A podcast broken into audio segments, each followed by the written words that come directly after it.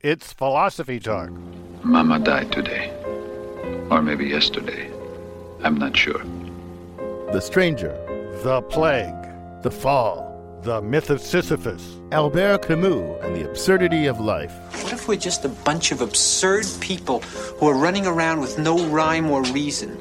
Camus says life is absurd, so can it be worth living? The first step for a mind overwhelmed by the absurdity of things is to realize that this feeling of strangeness is shared by all men, and that the entire human race suffers from the division between itself and the rest of the world. Is your life just a rock you have to keep pushing up the same hill over and over again so it won't roll back over you? Our guest is Robert Zaretsky, author of A Life Worth Living, Albert Camus and the Quest for Meaning. Camus and the Absurd. Coming up on Philosophy Talk.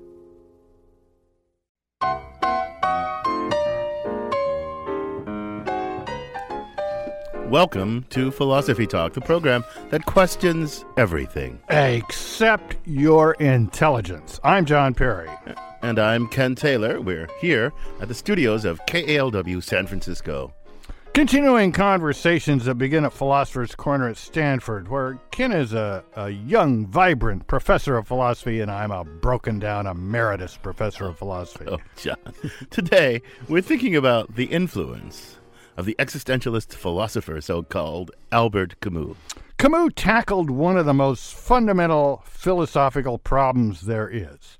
What is the meaning of it all? What's the meaning of existence? Oh, John, that's a really deep question, but you know, Camus gave an answer that's pretty darn depressing. He thought that life has no meaning. It could never have any meaning. Nothing we can do could give it meaning. The very search for meaning is absurd.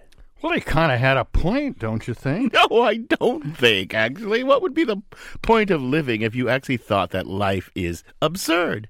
Spoken like Camus himself, he famously said there is only one serious philosophical problem, and, and that is suicide. He decided against it, by the way.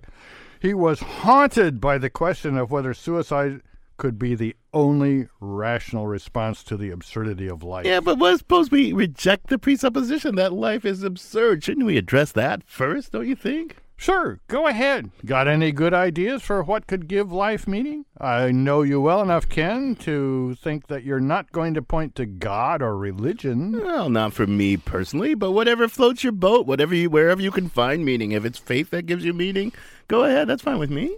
Well, you're confusing genuine meaning with comforting illusions. There are plenty of those. At least that's what Camus would say, I think. If there's no God, he can no more provide meaning than Santa Claus or the Tooth Fairy. Yeah, but what if there is a God? Then can he provide meaning? Well, you know, if God exists, then you know, frankly, he's he's a pretty lousy, incompetent God. I mean, just look at all the pain and suffering in the world. If he does exist, he's either an imbecile or a psychopath. well, maybe I'm overstating it, but at any rate, his existence could only make life even more absurd. I mean, what's this guy got in mind? Look, okay, look, let's not debate that. Let's set God aside for a second, however psychopathic he might be. But there are other possibilities. I mean, think of relationships with other people, family, friends, communities. We love other people, they love us back. We care for them. That's why we keep going. That's why we live. That's what gives our existence meaning. Temporary respite at best. They're all gonna die. It's they're they're gonna die eventually. Can you know that? Nobody likes to think about it, but let's face it, every single person you know and love, every single person on earth today is going to die, and a lot of them will suffer a lot along the way. How's that anything but absurd? Man, you're in a sour mood today, John. Look, look, let's suppose I grant you, just for the sake of argument, mind you, that life is in fact absurd. I still don't see how that means that suicide is the answer. I mean, come on, consider Nietzsche. He thought life was meaningless too, but he, he thought we could give it meaning that it didn't otherwise have by embracing illusions. I mean, he, that's what artists do, he said. They their trick is to know how to make things beautiful when they're not at all beautiful in and of themselves. Well, as Ogden Nash said, uh, Nietzsche is peachy, but liquor is quicker. But those are all cowardly and dishonest ways out. The absurd hero, Camus' character, need take no refuge in the illusions of art or religion.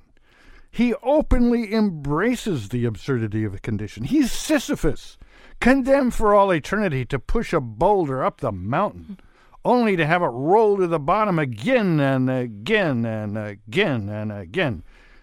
The hero fully recognizes the futility of his task, but he willingly pushes it up each time it rolls down. That's a solution? That's an answer to the problem of absurdity? well, at least it's an honest confrontation with the truth and a defiant refusal to let that grim truth destroy one's life. At the end of his myth of Sisyphus, Camus says that we have to imagine Sisyphus happy. Happy? Happy? Really? Maybe I just don't have enough imagination, but I actually can't see what keeps Sisyphus going in this story, let alone makes him happy. Well, I guess we ought to know more about Camus, about this thinker and writer. You know, he was often regarded, he's often regarded as one of the great existentialist philosophers, although he hated to be called an existentialist or a philosopher. So, well, who was this guy? Who was the real Albert Camus? We sent our roving philosophical reporter, Shuka uh, Kalantari, to learn more about the man behind works like The Stranger and The Myth of Sisyphus. She files this report. In the early 1940s during World War II, France was occupied by the Nazis. German soldiers marched the streets of Paris. Train stations were being bombed. Cafe doors were shuttered. And Albert Camus was at a house party. Camus would head to a friend's house to drink, dance, and perform live theater with folks like Pablo Picasso, Jean Paul Sartre, and Simone de Beauvoir. Theatre was one of the things that kept them going, you know, in the midst of occupied Paris. That's Andy Martin, a Cambridge University professor and author of The Boxer and the Goalkeeper Sartre versus Camus. He says theater was an outlet for artists and intellectuals during wartime. It's one of those things that you could just about get away with that got past the Nazi censors, particularly if you made it fairly obscure and existentialist. And they, they didn't really know what it meant. But Camus didn't just perform plays. He also ran a French resistance newspaper and was a well known author. In 1942, he wrote The Stranger, his ode to absurdism, the belief that life has no inherent meaning. The book is about a French Algerian man who kills an Arab man for no reason. I realized that I destroyed the balance of the day, the perfect silence of this beach where I'd been happy. And I fired four more times at the lifeless body, and the bullets sank in without leaving a mark. Camus was born and raised in Algeria. He lived alone with his illiterate mother, who cleaned houses to make ends meet. He was a star soccer player as a kid, until he got tuberculosis. After that, he focused solely on writing and working for a socialist newspaper. By 1943, Camus was living in Paris, estranged from his wife in Algeria because of the war. That's when he met Jean Paul Sartre.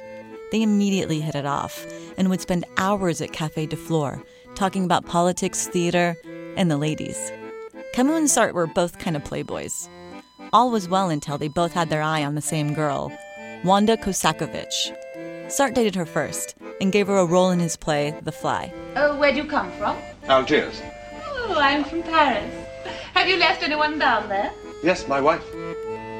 Then Sartre made the bad decision of asking Camus to direct a play that starred Wanda.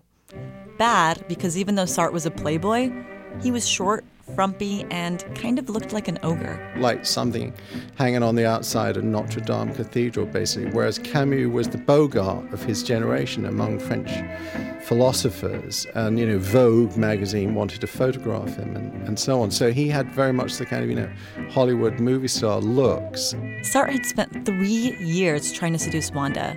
Then Camus shows up and seals the deal in less than an hour. You know, right in front of Sartre, she she fell for Camus in a big way, and this did cause a certain amount of bitterness and resentment on on Sartre's side. Martin says war provided a common enemy for Camus and Sartre. But with the Nazis gone, all the two had left were a lot of opposing viewpoints. The final nail in their friendship coffin happened when Camus published a critique of totalitarianism, which Sartre took as a personal attack on his own Marxist beliefs.